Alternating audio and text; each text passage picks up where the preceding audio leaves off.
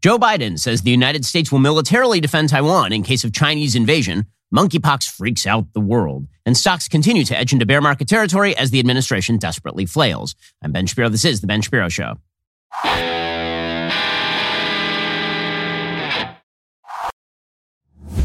The Ben Shapiro Show is sponsored by ExpressVPN. Protect your online privacy today at expressvpn.com/Ben. We'll get to all the news in just one moment. First, I told you like years ago to buy some gold. Well, you should have listened to me, because if you had bought gold, you'd be in really good shape right now, having diversified your portfolio. The Fed right now, they are finally realizing the dire straits our economy is in, thanks to our loose monetary policy. Apparently, who knew? You can't just spend trillions of dollars every year with no repercussions. I know, this was a big surprise to everyone, unless those people had brains. Now to play catch up, the Fed has been raising rates. They plan to do so 7 times this year. Those are creating ripple effects in the housing market. People's buying power is diminishing. What happens if the stock market stalls out, which is kind of what you're starting to see right now? There's some people predicting a 10-year stall for the stock market at this point. Don't wait till that happens. Take some of your profits from the stock market, solidify them with gold from Birch Gold, and diversify the way that I have. Throughout history, gold has maintained its value better than any other investment in the world. Text BEN to 989898. Secure the gains you've made while you can. I'm a customer of Birch Gold, along with thousands of others. We've got countless 5-star reviews and A+ rating with the Better Business Bureau. I trust the professionals over at Birch Gold, and you should too. Text BEN to 989898. Protect your future with gold. Again, text BEN to 989898 to get started. Well, your 2022 bingo card is getting rather full. So we have recession. Now we have monkeypox. I didn't have that one on the bingo card. And we have possible Chinese invasion of Taiwan. So this morning's breaking news that the president of the United States had gone out on a limb, and he had said that the United States would militarily defend Taiwan if Taiwan was invaded. This was what the president of the United States said in a press conference. And there are some good things about this, and there's some bad things about this. The bad thing about this is that it is utterly unclear whether this is in fact the case. Here is Joe Biden saying it. Are you willing to get involved militarily to defend Taiwan if it comes to that? Yes. You are? That's the commitment we made. And my expectation is it will not happen. It will not be attempted. So there you have it. Joe Biden saying that the commitment that we made is to defend Taiwan militarily. Now, the real commitment that we have is to give Taiwan the weaponry to defend itself militarily if China were to invade. On a strategic level, on a geostrategic level, it is not a bad thing for China to think that the United States might directly involve itself militarily if Taiwan were to be invaded. After all, Taiwan is significantly more strategically important than Ukraine is by any stretch of the imagination. It is not particularly close. Ukraine is not the source of a wild variety of really vital resources to the world. And they're responsible for some grain, but that grain can be made up in other places. Taiwan is responsible for nearly all advanced semiconductors on planet Earth at this point, which means that if China were to grab control of that, it would deprive the United States of pretty much all the advanced technology necessary to run an enormous number of our industries, as well as a lot of our military tech, because a lot of that stuff, those semiconductors are used in a lot of the machinery that we use in the military as well. So there is that problem. If China were to take Taiwan, there is the problem of China beginning to encircle Australia. There's the problem of China beginning to encircle Japan. There's essentially the fact that the United States would then have no real base of operations, would be increasingly pushed out to sea in terms of geostrategic military naval impact. And there's some real problems with China taking Taiwan. And the reality is that if China attempted to take Taiwan at this point in time, Taiwan could inflict significant casualties on the Chinese, but China would win. I mean, China is a much larger country. China does have a massive military. China might lose 50, 75, 100,000 soldiers, but they would still end up taking the island of Taiwan if they had to. And again, the proximity of China to Taiwan, I mean, they're separated only by the Taiwan Strait. That proximity means that our ability to resupply is extremely limited in that part of the world. So when Joe Biden says that we will militarily defend Taiwan, there are a couple ways to read that. One is, good, this is us trying to scare the Chinese off the mark. It's us trying to say to the Chinese, listen, you should just know up front that if things get hot here, we will be there with our weaponry ready to fight you. That is the upside. The downside is it's not really true if that's the case. And it's not clear that that's the case. The United States has not made itself militarily ready for an actual battle over Taiwan with the Chinese. We don't have the resources in theater. We don't have the ability to resupply, as I say. We don't actually have the ability to fight and win a war for Taiwan at this point, because we have depleted our military resources, and we've particularly depleted our naval resources over the course of the last 20 years or so. So this is a real problem. So you saw Joe Biden's team actually trying to walk this sucker back as soon as he said it, which is the third time in the last year that Joe Biden has suggested there will be military intervention directly by the United States and his team has said, well, not so fast. Now, again, if you want to make this the new policy of the United States, I'm all for it. I actually am. I think that the United States does have a massive strategic interest in protecting the independence of Taiwan. I think that the kind of strategic ambiguity as to whether there is one China, including Taiwan, or whether Taiwan is an independent nation is incredibly stupid. Taiwan is an independent nation. It has its own independent government. It is not governed by the Chinese government, nor should it be. And the fact that the West was strategically ambiguous with regard to Hong Kong for 20 years means that Hong Kong is now subjected to Chinese tyranny, and they literally just walked in with no casualties and took over the place, and no one... We'll get to more on this in just one moment. First, using the internet without ExpressVPN, well, it's like forgetting to mute yourself on a Zoom meeting and having everyone hear your side conversation with your coworker. Not that that's ever happened to me, but, you know, it's bad. Well, internet service providers track every single website you visit, which is also bad. They sell that information to ad companies and tech giants who then use it to target you with their ad programs. ExpressVPN reroutes your network data through a secure encrypted tunnel so your internet provider can't see or sell your online activity. It sounds complicated, but ExpressVPN is actually really easy to use. Just fire up that app, click one button. One subscription works on all your devices like phones, laptops, even routers, so everyone who shares your Wi-Fi can be protected as well. Here at Daily Wire, we're proud to have ExpressVPN as our top privacy partner because we believe everyone should be able to protect themselves from big tech's prying eyes. Protect your online privacy by visiting expressvpn.com/ben today. That's EXPRESSVPN.com/ben. Get an extra 3 months for free. That's expressvpn.com/ben. That's the service I use. You should do the same. Expressvpn.com/ben to get an extra 3 months for free. Said Boo. So either you draw a hard line or you don't draw a hard line. So on a geostrategic level, I'm very much in favor of the idea that the United States is going to stop China from invading Taiwan. On an actual practical level, can we do that? And are we making commitments that we're unable to fulfill? That is a serious problem. That is a real problem. And so when you have Joe Biden out front saying things that maybe we wish were true, but maybe we don't actually have the stones or the brass to back up. The problem is if Joe Biden says we will get ourselves involved militarily, that could also have one of two impacts. One is that it tells the Chinese, don't do it because the price is going to be too high. And even if you were to win Taiwan, you would then be in a state of war with the United States, and you really don't want that. Right? That is possibility number one. Possibility number two is that Xi looks at Biden and he says, I'm going to call your bluff. Right? You've now just ratcheted tensions up. I don't think you have the resources in theater to prevent us from actually taking Taiwan. I think you might have those resources in theater over the next couple of years if this is your new strategic proposal. And so I'm actually going to try to take Taiwan like ASAP. I'm going to try and go in there and take it before you can get more resources over there. So this is the problem with getting out over your skis the way that Joe Biden does. If you're going to announce a policy like this, it actually has to be a real policy change with the brass to back it up. And when I say the brass, I mean the military wherewithal to actually back up the plan. According to the Wall Street Journal, President Biden said the United States would respond militarily to defend Taiwan if China tries to take it by force, sparking uncertainty over whether the United States was moving away from its longstanding policy of strategic ambiguity and prompting a clarification from the White House. And again, this is what happens with Biden a lot, is you're never sure whether it's the dementia talking or an actual policy change. Is applesauce for brains actually saying something that is a real policy shift for the United States? Or is the night nurse team from the press comms corps going to have to come out and explain away what he was just trying to do? Biden's comments were met with anger from Beijing and praise from Taipei. They were also part of a pattern. In August and October of last year, the president answered questions on Taiwan by suggesting a break in U.S. policy toward the democratically self-ruled island, only to have aides jump in to say nothing had changed. This time, he was speaking alongside the Japanese prime minister in Tokyo during his first trip to Asia as commander-in-chief. The president was asked if the United States would get involved militarily in response to a Chinese invasion of Taiwan after declining to send troops to Ukraine to fight Russia's invasion. He said, yes, that's the commitment that we made. Chinese Foreign Ministry spokesman Wang Wenbin raised his voice when asked at a regular briefing about Biden's remarks.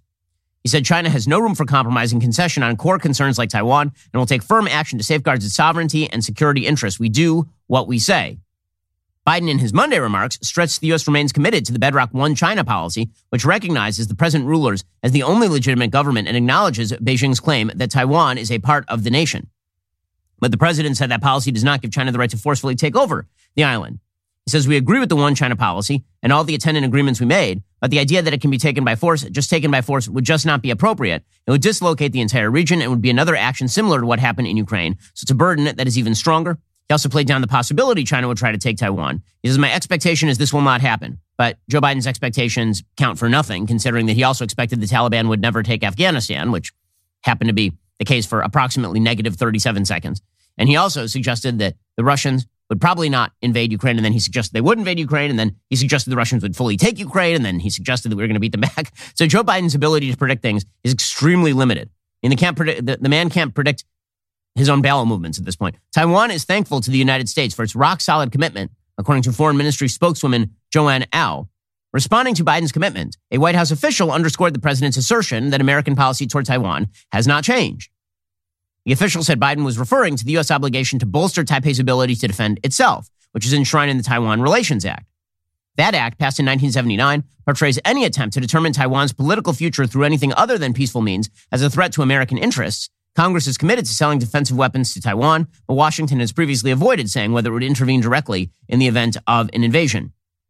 And again, he has said that in the past, like routinely, and then his team has to keep walking it back, which makes us look confused, and it makes it look as though we have no plan over there, which is, of course, not a good thing. Now, I will say for Joe Biden that it seems as though some of the moves that he is now making with regard to China are good. So he is traveling over to Asia, and he's doing what presidents of both parties have been attempting to do over the course of the last 10 years, maybe the only bipartisan policy in the United States at this point, and that is to try to hem in China by making alliances with the surrounding nations. According to the New York Times, Biden has enlisted a dozen Asia-Pacific nations to join a new loosely defined economic bloc meant to counter China's dominance and reassert American influence in the region 5 years after his predecessor withdrew the United States from a sweeping trade accord it had negotiated itself.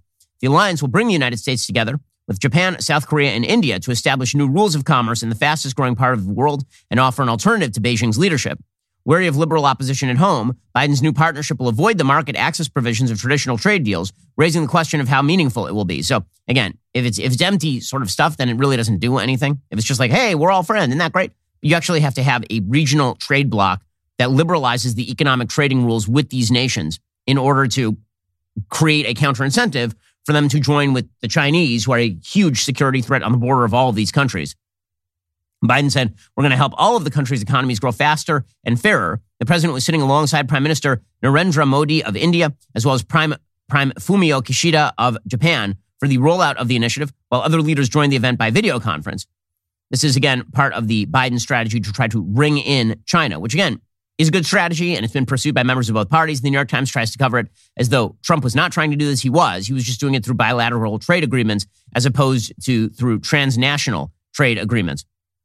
Commerce Secretary Gina Raimondo says it is by any account the most significant international economic engagement the United States has ever had in this region. The launch of it tomorrow in Tokyo marks an important turning point in restoring U.S. economic leadership in the region and presenting Indo-Pacific countries an alternative to China's approach to these critical issues. And again, you know, I've spoken with top-level Democrats on this particular stuff. I've spoken with top-level Republicans. There is a widespread bipartisan consensus that there needs to be economic activity designed to counter rising Chinese influence, particularly the Belt and Road program in China, especially at a time of Chinese weakness. Now, China is not in strong economic position right now. They have massive outstanding debts. The Chinese economy is a bit of a mess, and it's been, when I say a bit, I mean a lot of a mess for a very long time. And they are sort of threatening to expand territorial holdings to counter the fact that they are in a bit of an economic mess. Alrighty, coming up, China is now boosting its own security pact with a bunch of island nations in order to spread its actual military power, its hard power, all across the Pacific region. We'll get to that in just one moment. First, you need life insurance because you just don't know what is coming around the bend. I mean, it could be a Mack truck and you could be standing in the middle of the street. Well, you know, as that unfortunate circumstance took place, you might be thinking to yourself, man, should have listened to Shapiro and gotten the life insurance I needed through Policygenius. Policygenius is your one-stop shop to find the insurance that you need at the right price. Head on over to policygenius.com/Shapiro. You can get started in minutes. You can compare personalized quotes from top companies to find your lowest price. You could save 50% or more on life insurance by comparing quotes with Policygenius. The licensed agents at Policygenius are on hand throughout the entire process to help you understand your options and make decisions with confidence. The Policygenius team works for you, not the insurance companies. They don't add on extra fees. Policygenius won't sell your information to third parties. Policygenius has thousands of five-star reviews across both Google and Trustpilot. And since 2014, they've helped over 30 million people shop for insurance. They've placed over $150 billion in coverage. So you got nothing to lose. Head on over to policygenius.com/Shapiro. Make sure your family is taken care of in case, God forbid, something should happen to you. Get the life insurance you need. Policygenius.com/Shapiro. Get that free life insurance quote. See how much you could save. According to the Financial Times, China is intensifying its drive for influence in the Pacific by negotiating security deals with two additional island nations following a pact with the Solomon Islands, according to officials in the United States and allied countries. Beijing's talks with Kiribati, a Pacific island nation 3,000 kilometers from Hawaii, where U.S. Indo-Pacific Command is based, are the most advanced, the official said. They're in talks with Kiribati and at least one more Pacific Island country over an agreement that would cover much of the same ground as that with the Solomon Islands, said an intelligence official from U.S. ally. The warning that Beijing is trying to further increase its clout in the Pacific came as Joe Biden began his visit to Asia amid regional concerns about China's push for influence.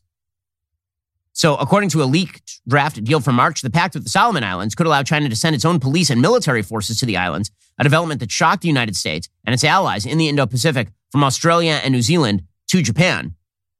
And now they are setting their sights on Kiribati as well. So they're trying again to spread out their territorial footprint across the Pacific region.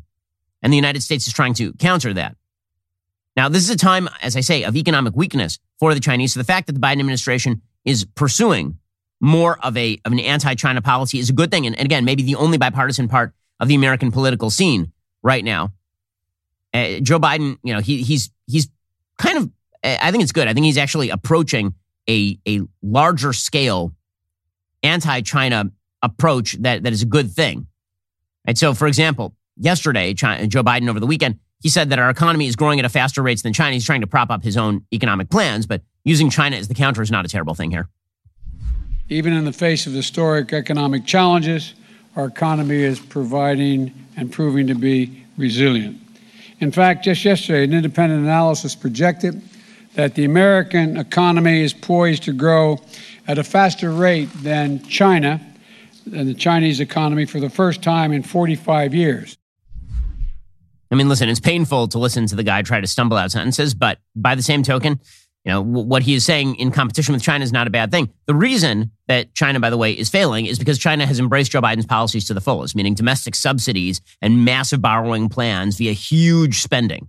Right? So one of the weird things about the Biden administration is at the same time, they're trying to counter rising Chinese influence in the Pacific, which is good. They're trying to create free trade blocks, which is good. And they're trying to make more overt security guarantees to Taiwan, which if they can back that up, all of that is good. They're trying to pursue bad economic policy at home that looks more like China. Article in the Wall Street Journal today pointing out that China spends an enormous amount of money on exactly the kind of stuff that the Biden administration likes. Quote, China spends much more in helping favored industries with state-directed funds, cheap loans, and other government incentives than other major economies, according to a new study expected to intensify the debate in Washington and elsewhere over Beijing's use of industrial policy. The study, to be published by the Center for Strategic and International Studies on Monday, finds that China's backing of its companies amounted to at least 1.73% of its gross domestic product in 2019, and that trend is continuing.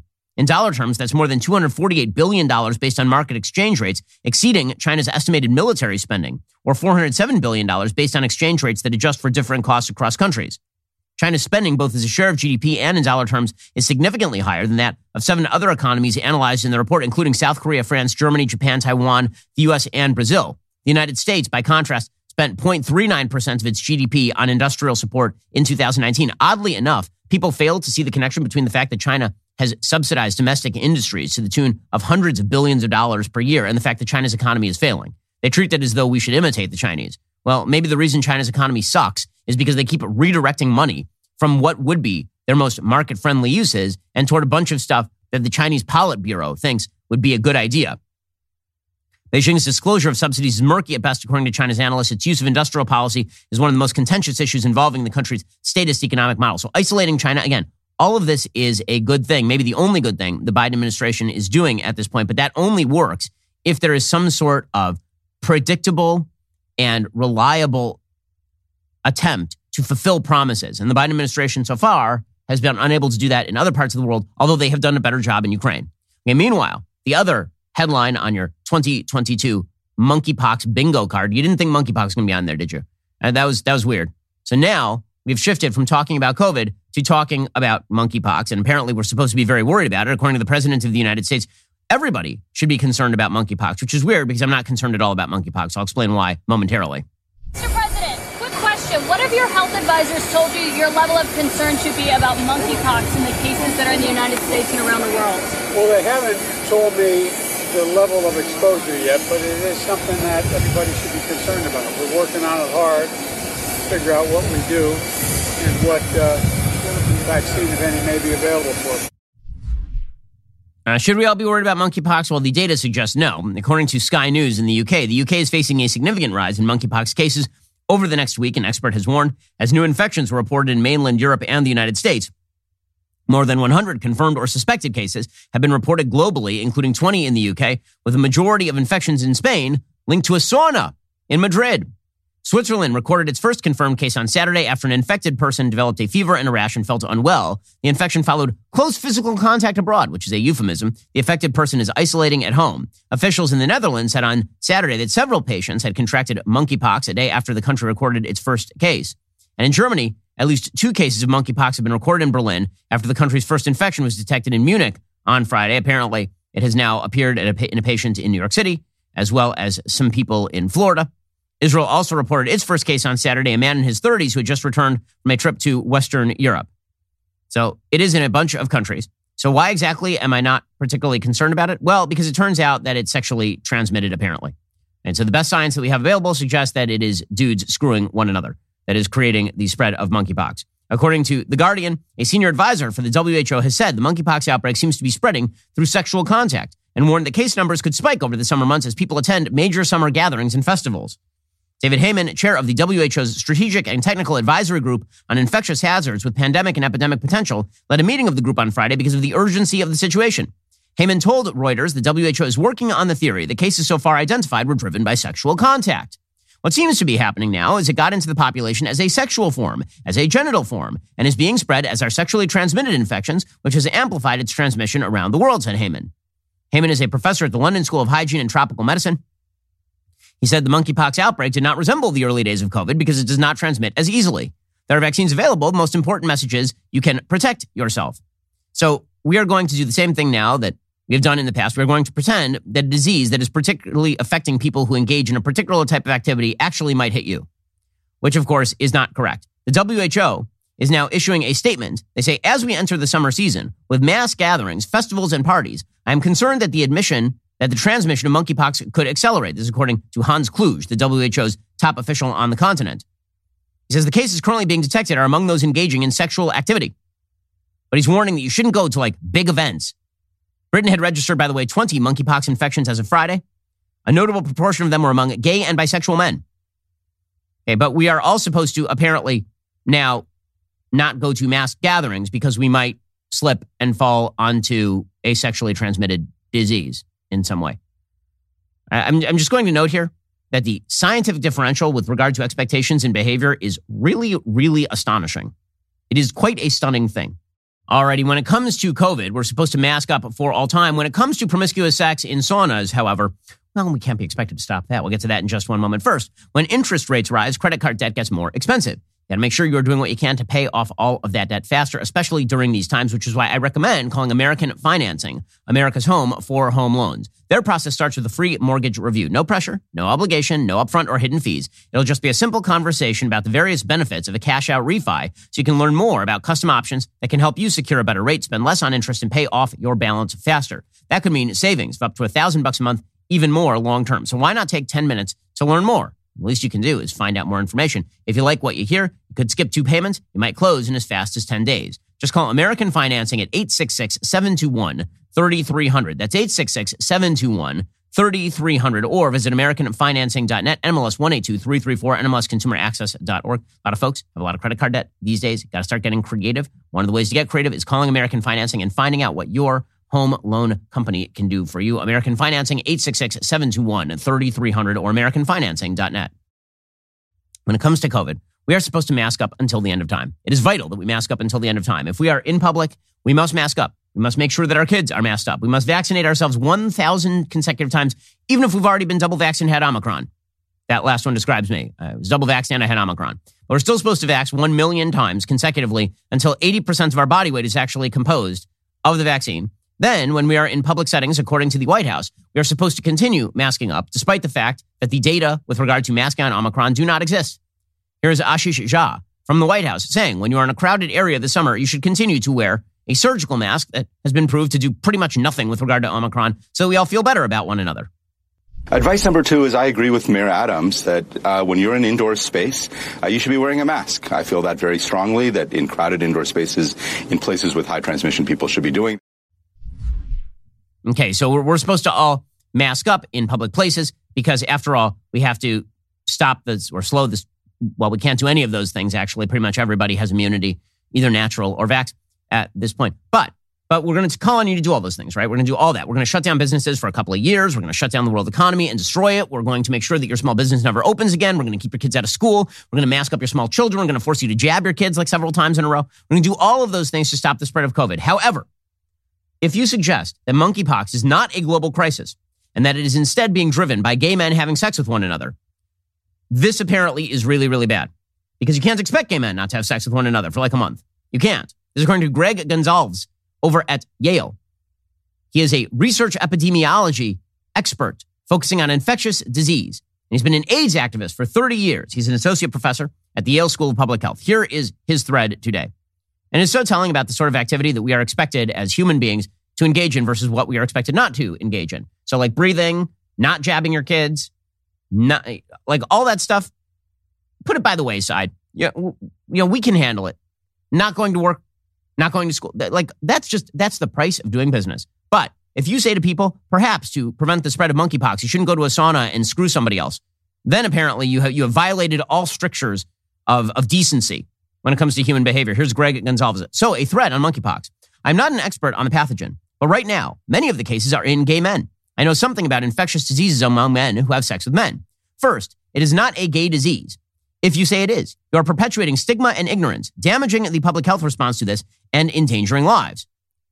Well, I mean, I'm not saying that it is purely a gay disease. I mean, presumably a bisexual person could have sex with a person of the opposite sex and transmit the disease. But when you see that this is being transmitted largely among gay men, then you have to say that it is largely being transmitted among gay men. I mean, that happens to be the fact of the case. But the goal here is always to present that sexual activity has nothing to do with any of this sort of stuff. So there's a piece over at PLOS.org. PLOS is the Public Library of Science, and they have an entire article on this, saying stigma directed at a particular group of individuals fuels fear and seriously impedes upon outbreak investigation, case identification, and public health interventions. The repercussions of labeling HIV infection a homosexual disease led to untold suffering in gay communities in the 80s who were blamed for the epidemic. Well, I mean, the reality is that in the 80s, there was an attempt by a lot of public intellectuals to pretend that it wasn't predominantly being spread in the gay community, and there was a massive panic that straight people were going to spread HIV at exorbitant rates, which was not the case. By the way, none of this is to justify discrimination against homosexual people or people who engage in this activity, but to not tell the truth about which diseases are linked to which kind of... I mean, like, we will link your breathing on another person to COVID, and we will blame you and we will shame you if you don't get the vaccine. But if we say that a disease is spreading predominantly among gay men who are having sex with one another, then it's homophobic. Like, that's not the way that this works. Describing disease vectors is not homophobic. It just happens to be a fact. And trying to pretend that it is some act of wild discrimination to describe how diseases are passed is really, really silly. It's not only really silly, it's anti-data. But you have Greg Gonsalves saying the disease spreads by close physical contact. And this is the setting in which most cases have been found in this global set of outbreaks, most likely disseminated via large social events. Okay, well, I mean, it's not just close physical contact. It's not just us all going to a movie together. I mean, we're not all having sex with one another at movies. At least not the kind of movies I go to. But according to Greg Gonsalves, the answer isn't to shut down all these parties or tell gay men to stop having sex at them or dancing in close proximity to each other. It won't work. I'm just going to fine point here. It won't, just put a focus on that. It won't work. Shutting down your businesses for 2 years. It'll work. Mask up everyone, including the babies, with surgical masks that don't fit their face properly. It'll work. Make sure everybody is vaxxed 1 million times. It'll probably work. Shut down air travel. You know, that'll work.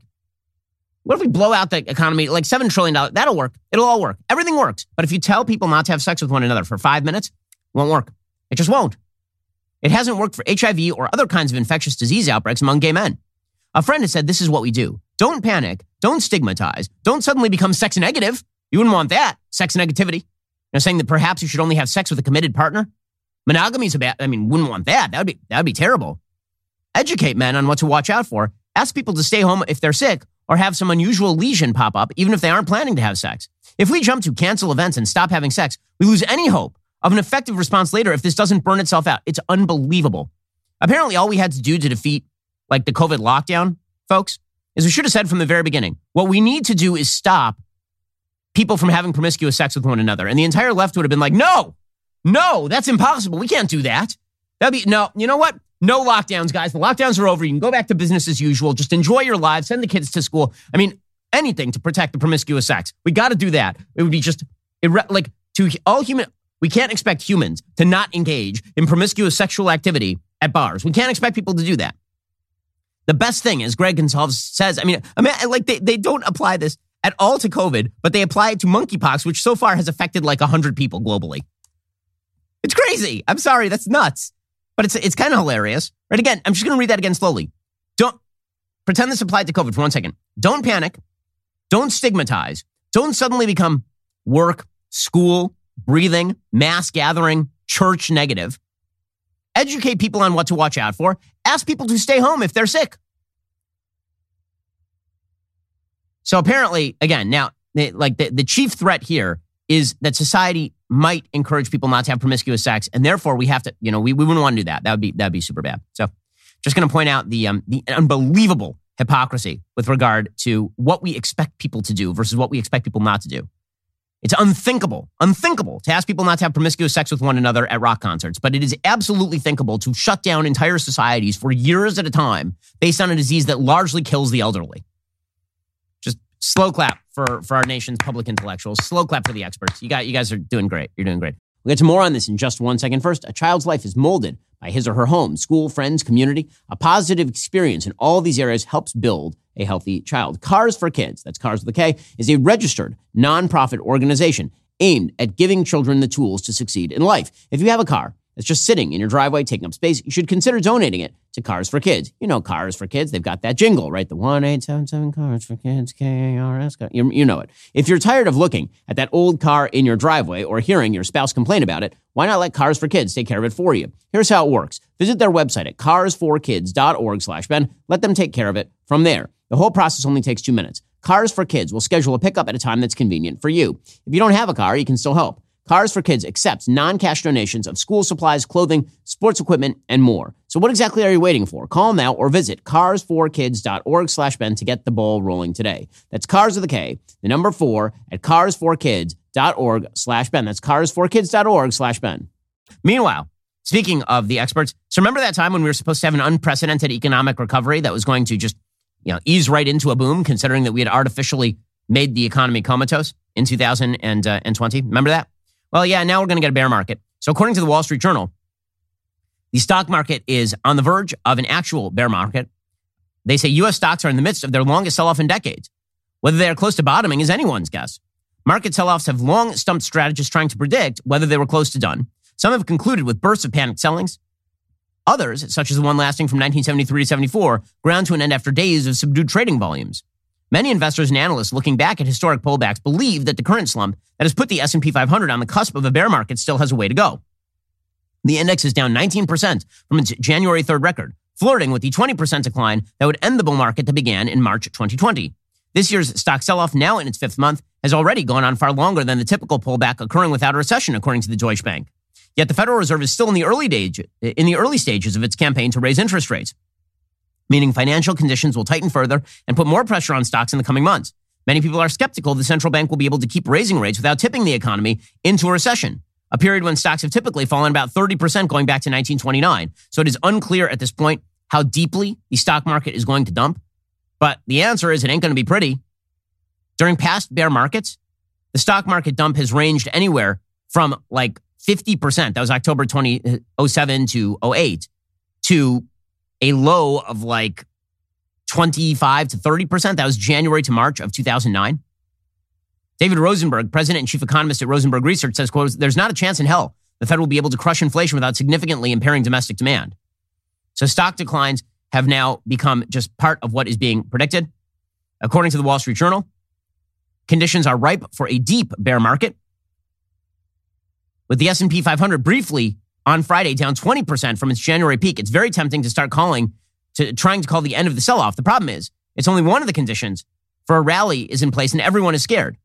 That worked beautifully for timing the start of the 2020 rebound. This time around may not be enough.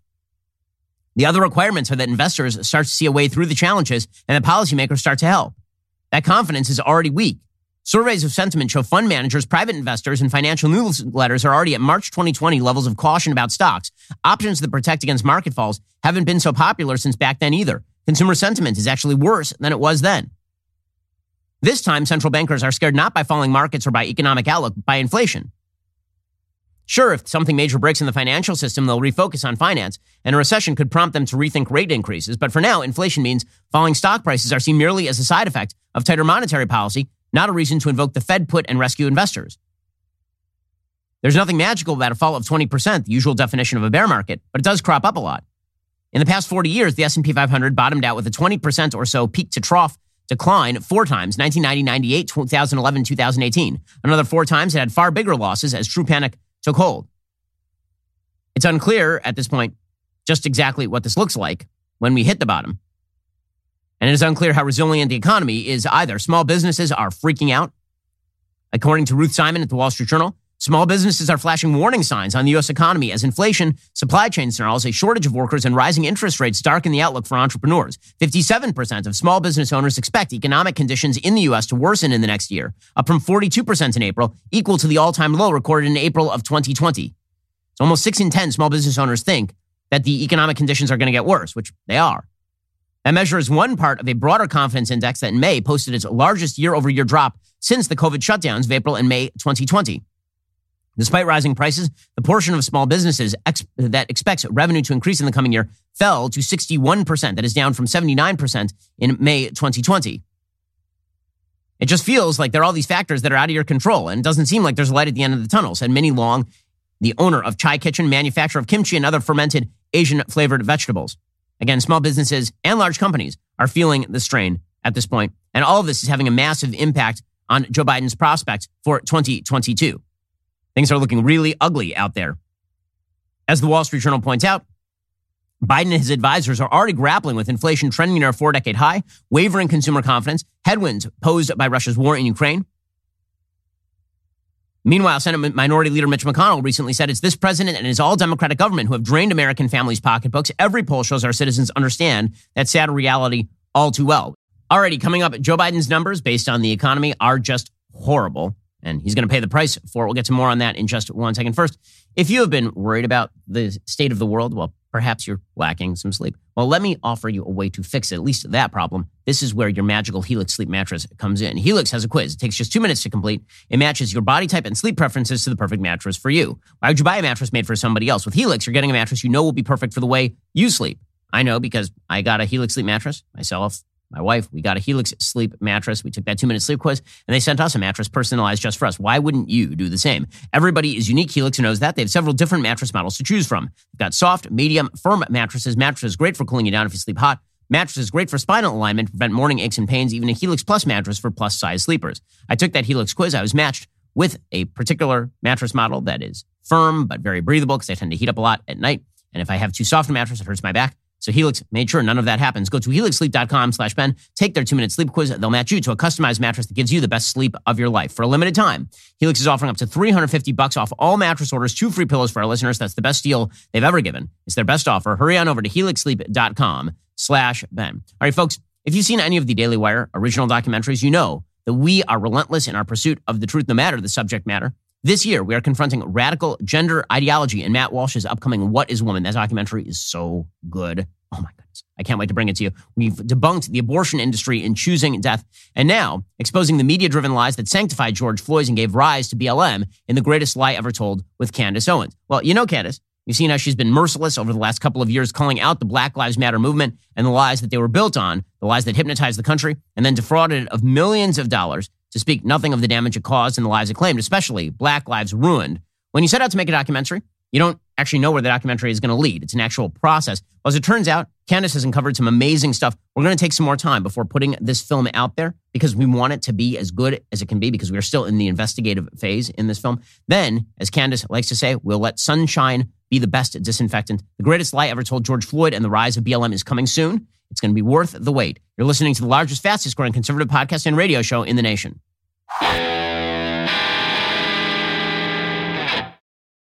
So the Biden administration really struggling here. The economic numbers for Joe Biden are just brutal. A new poll from Axios shows 69% of Americans say that the economy is bad. 65% said that Biden is slow to react when issues arise. And 63% described the state of the country as uneasy and worrying, all of which prompted Presidential Chief of Staff Ron Klain to tweet out, "I hate to spoil the narrative, but this poll," it's a CBS News poll, "shows the president's approval rating moving up. and solid public confidence on the two biggest issues he inherited, COVID and jobs. The public confidence on COVID is because everyone's already had it. And when it comes to jobs, yes, we have a low unemployment rate. Also, that poll shows Joe Biden at a 44% approval rating. When you're bragging about a 44% approval rating as the chief of staff, that is what we call whistling past the political graveyard right here. Even the New York Times is beginning to note how bad things look for the Democrats. Quote, standing at the pulpit of Ebenezer Baptist Church, the spiritual home of Martin Luther King Jr., the Reverend Raphael Warnock led a sermon on the last Sunday before Georgia's Tuesday primaries that was about getting it to where you need to go and navigating the challenges ahead.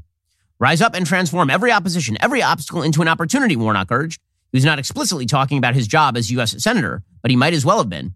For months, nearly all of the political oxygen in Georgia and beyond has been sucked up by ferocious Republican primaries, intra-party feuds that have become proxy wars for Donald Trump's power, fueled by his retribution agenda. But the ugliness of the GOP infighting has at times obscured a political landscape that is increasingly tilted in the Republican direction in Georgia and nationally.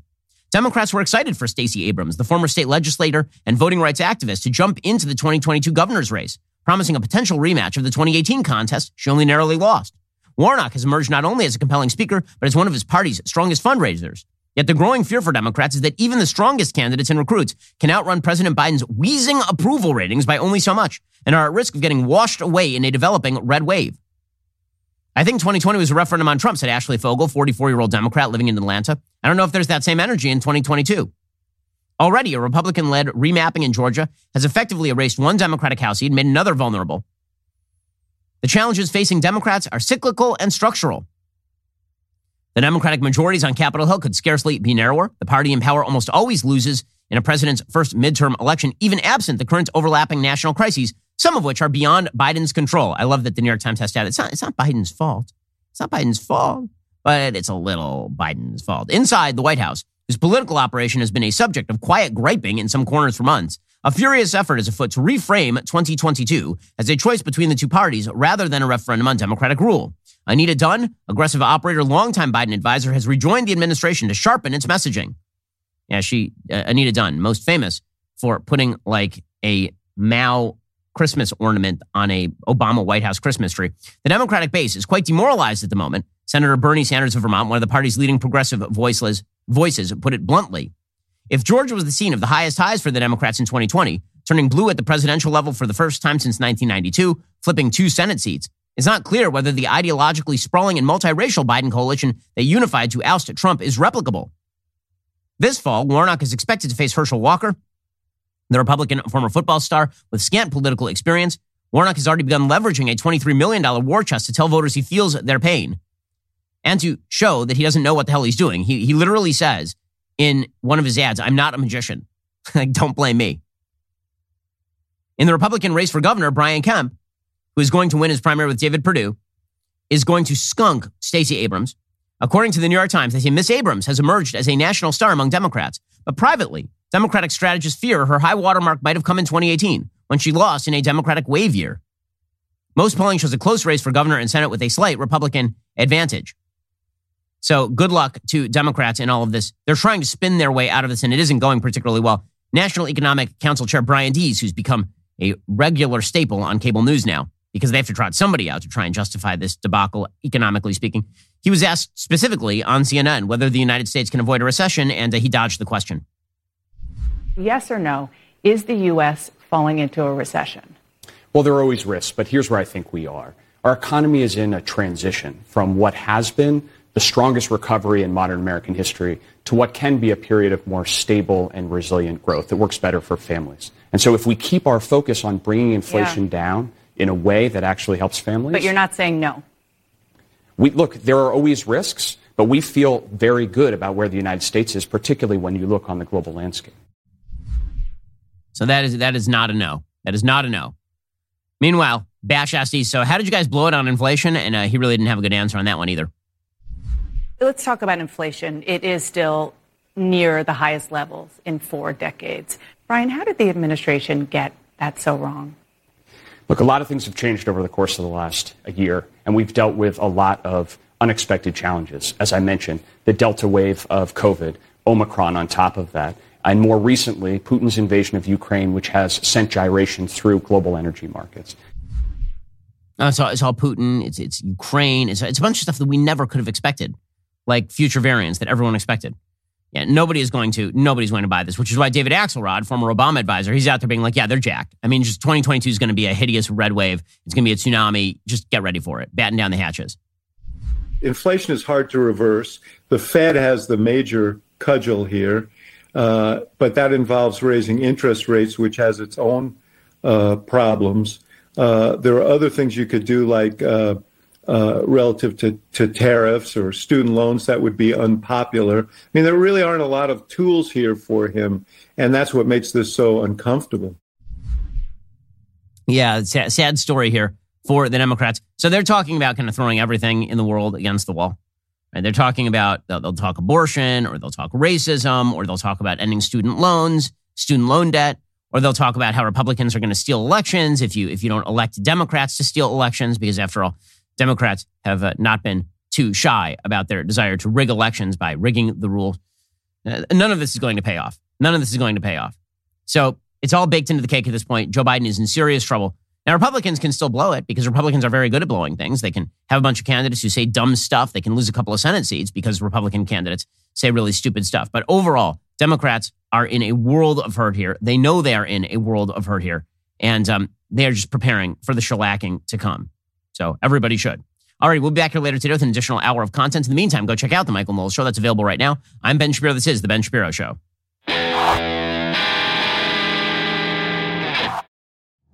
If you enjoyed this episode, don't forget to subscribe to the show. Help spread the word about The Ben Shapiro Show by giving us a 5-star review and sharing the show with a friend. We're available on Apple Podcasts, Spotify, YouTube, or wherever you get your podcasts. And be sure to check out some of our other Daily Wire shows. The Ben Shapiro Show is produced by Bradford Carrington, executive producer Jeremy Boring, supervising producer Mathis Glover, production manager Pavel Wydowski, associate producer Savannah Dominguez-Morris, editor Adam Sayevitz, audio mixer Mike Coromina, hair and makeup artist and wardrobe Fabiola Cristina, production coordinator Jessica Kranz. The Ben Shapiro Show is a Daily Wire production. Copyright Daily Wire 2022. A new pandemic drops just in time for the midterms. The Archbishop of San Francisco denies communion to Nancy Pelosi, and Hispanics flee from the Democrats' sinking ship. Check it out on The Michael Knowles Show. We'll get to more on this in just 1 second. First, PureTalk believes in American values, and that free should mean, like free. So when you switch to PureTalk today, you'll get a free Samsung 5G smartphone. There's no four-line requirement, no activation fee, just a free Samsung that's built to last with a rugged screen, quick-charging battery, and top-tier data security. Qualifying plans start at just $35 a month for unlimited talk, text, 15 gigs of data, and a mobile hotspot. PureTalk gives you phenomenal coverage on America's most dependable 5G network. It's the same coverage you know and love, but for half the price of the other guys. The average family saves almost $1,000 a year. So I challenge you to choose a company that actually doesn't hate your guts and shares your values. Let PureTalk's expert U.S. customer service team help you make the switch today. Go to puretalk.com/Shapiro to claim your eligibility for your free brand new Samsung 5G smartphone and start saving on wireless today. Again, go to puretalk.com/Shapiro to switch to my cell phone company. I've been using them for years. They're fantastic. You'll love them as well. Go to puretalk.com/Shapiro and claim your eligibility on that free brand new Samsung 5G smartphone. Start saving.